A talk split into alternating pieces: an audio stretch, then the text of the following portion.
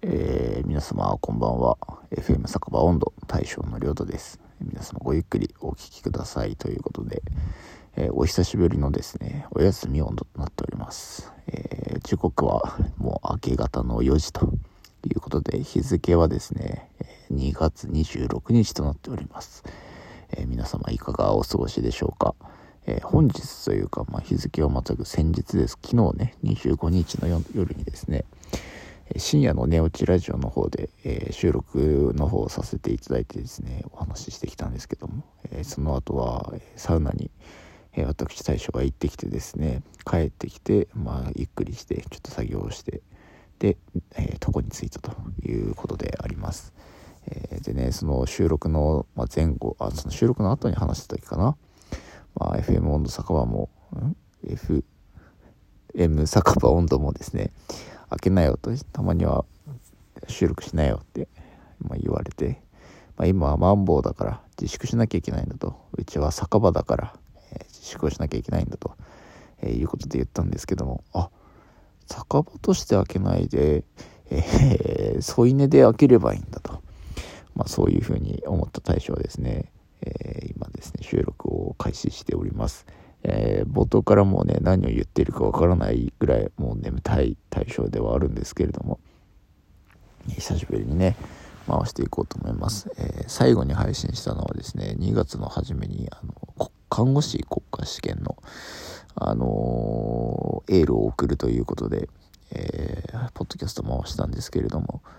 え受験された皆様結果の方はいかがだったでしょうか？はい。あの看護師国家試験はねもう当日のうちに各あの会社というかね、えー、まあそういろんなところからこう回答速報みたいなのが出てですね自己採点をして、まあ、大まかな点数が分かって合否も分かるっていう風にこうできているんですけれども、えー、皆様どうでしょう。まあ合格だった人たちはねまあ特に言うことないですよ。あのこれから看護師頑張ってくださいっていうことで。でまたねその看護師になる皆さんに向けてっていうのはねあの FM 酒場温度の方で、えー、本編の方で撮っていこうかなと思うんですけど、まあ、落ちてしまったあの合格点に見方なかったっていう方々もですねあの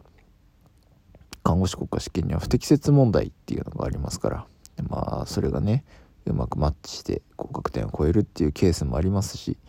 以前の放送でも言いましたけど看護師になるだけがこう人生じゃないのでねこう気を取り直してまた新たな一歩を歩んでいってほしいなって思うんですけども。はい。でね今日わざわざねお休み温度を取ったのは理由がありましてえー、先日あの深夜のネオチラチョの方でネオラジレジェンダリーっていうシャープ1っていうのがね配信されたんですけれどもあの僕と力丸くんと淳之介くんと3人で、2, 時間半ぐらいでしたっけね。にわたる収録をして配信するっていうものをやって、まあ、僕たちとしてはもう2時間半も聞くやついねえだろと。いうつもりで配信したんですけれどもありがたいことにねこう多くの方に聞いていただいて頼りもお便りも、えー、届いていたようですごく嬉しいなと思っているんですけどもなんとその中からですねあの、FM 酒場温度の方に飛んできてですね、聞いてくださって、なんとなんと FM 酒場温度にまでお便りをくれた方がいらっしゃいました。えー、なので今回はですね、そのお便りを少し紹介させていただこうかなと思います。はい。ちょっとまずはね、寝返りを打たせていただきます。今左向きだったんですけど、あの、仰向けに寝返りを打ちました。はい。ということで、お便りの方を読ませていただきます。えー、ラジオネーム七瀬と言います。現在中学3年生の女子で受験を控えています、えー、井上さんのラジオを知ったのは深夜の寝落ちラジオでのネオラジレジェンダリーで初めて知りました。他のエピソードでも出ているのは知っていたのですがポッドキャストを知ってしているのは知りませんでした、えー、まだ全てのエピソードは聞けていませんが勉強中に全部聞こうと思います。えー、看護師さんとおっしゃっていましたが、このご時世です。体調にお気をつけてお過ごしくださいませ。えー、これからもよろしくお願いします。ペコリ。ということでですね、温かいエピソード、エピソードじゃない、お便りいただきました。すいません、この 寝落ち、寝落ちじゃない、えー、お休み温度の方でね、ちょっと横になりながら、布団にくるまりながら紹介させていただいたんですけれども、はい。まあね、聞いてる方の中には受験生に対して紳士じゃねえだろと思う方もいらっしゃるかと思いますがいえいえあの一番ねこのラフ ごめんなさいラフな状態であのをねお便り紹介できたらななんて思っています。あのそう勉強中に全部聞こうっていうことでですねあの ぜひ聞き流してもらえたらなと思います。そんなにね大層なお話はしておりません。お恥ずかしながら適当にね聞き流してあの僕の声のこのなんかなんていうんですか？あのね声を聞いて、えー、雑音ぐらいに思ってねこう集中力を増すお手伝いができたらななんて思いますけれども。はい。あのね受験生っていうことで、まあ、まずはねあの看護師さんとおっしゃっていましたがこのご時世です。体調にお気をつけてお過ごしくださいませと、えー、言っていただきましたがあの七瀬さんこそですね体調には是非気をつけて勉強してほしいなと思います。僕たちはね一応もう社会人、まあ、看護師って結構その辺のね福利厚生というか優しい病院多いので、まあ、体調崩してもこう休みをちゃんともらえたりとかあまあするんです。で特にコロナになんてかかろうもんならですね結構優先的にこう治療を受けられたりとかっていうのもあるので、まあ、その辺りはですね僕らよりもあの受験生の皆さんの方がやっぱりこう再受験ができなかったりとかっていうことがあると思うのであのぜひぜひあの体調にお気をつけて、えー、邁進していっていただけたらなと思います。はい。本当にね嬉しいですよね。あのメールでお便りいただいたんですけどあのインスタの DM とかはねなんか1回2回もらったことがあるんですけどこうねわざわざメールであの概要欄にメールアドレス載せてるんですけどお便り送れるように。メールでね送ってくれた方はね七瀬さんが初めてであのものすごく嬉しかったです。本当にありがとうございます。はいということでですね。あとはね寝るまではちょっと僕の受験のエピソードを少し話そうかなと思います。はい大した話はないんですけど僕はですね高校受験、えー、大学受験ともにですね第一志望には受からなかった、えー、人なんですね。そう高校の時は第一志望の学校にこう内申点も何、えー、て言うんですかあの模試の点数とかも、まあ、足りなさそうだから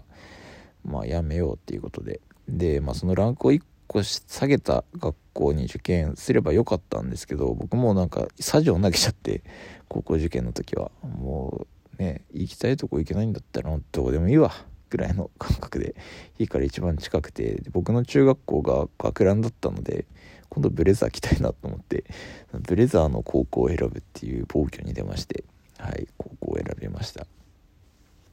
まあ結果的にねその高校選びはこう僕の人生において一個のターニングポイントになって、えー、なったんです。そう、まあ、それについてもねまた本編で話したいなって思ってるんですけどそう、まあ、なのであの皆さんは是非ねその高校受験、え、最後まで諦めずに受験してほしいなと思います。実際僕の当日点だとワンチャンその第一志望受けてってもあの合格か不合格かスレスレみたいな感じでいい勝負できてたんですよね。そう。だからねまあ落ちても滑り止めの学校もあるじゃないですか、まあ、なのでどこにも行けないってことはまあないと思うのでそのやっぱりね攻めた第一志望を選ぶっていうのはこう攻めきるっていうのは大事かなと思います。はい。やっぱねお気に入って失敗すると一生後悔するんですよね。あの時ちゃんと攻めれてたらみたいな。そうやっぱなんかそういう後悔だけは残さないような選択がしていけるといいんじゃないかなって思っています、ね、大学受験も第一志望には受からなくってこれはセンター試験受けた段階でもうダメだなってなって僕看護系だったのでそうで専門学校はまあセンターとか関係なく別に受けれるので、まあ、それで受けてたところに結果的に入学したんですけどこれはなかなか僕はね失敗したけれども何て言うんですかいい結果だったなと思って、います。はい。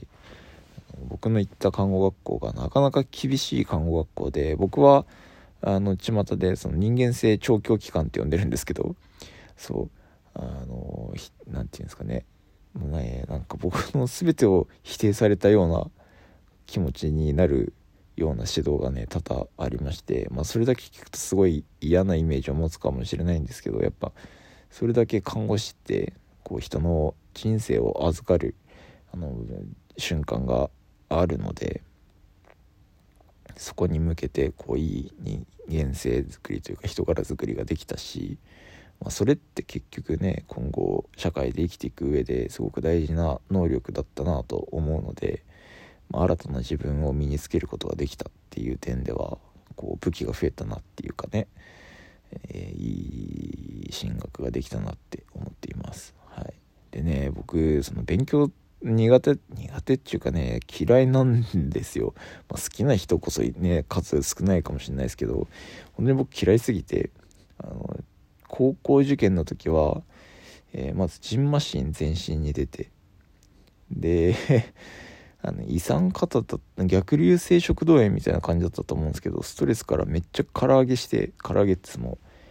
おえおえしてしまってそのでも食べ物もあんま食べてなかったから胃酸ばっかり出るんですよね。そうだからその塾の帰りにあの家帰る途中に気持ち悪くなってこう家の間とかに入っててゲーってしてっていうのを23回してから家に帰り着くみたいなこう生活をしていました。それぐらいね僕にとっては勉強というものがストレスだったんでしょうね。そう。で大学受験は大学受験はそこまでではなかったんですけどやっぱりジンマシンは出たっすね。うん。肩こり結構僕ひどくなるタイプで受験期って肩首辛くなるんですけど姿勢が悪いのが一番悪いんですけどね。そう。で貼ってた湿布の後通りにピシッて湿疹出てジンマシンになってしまってそう痒くて痒くて集中にもできないみたいな状況になった時期があったりとか普段は全然その皮膚でかぶれたりとかってないんですけど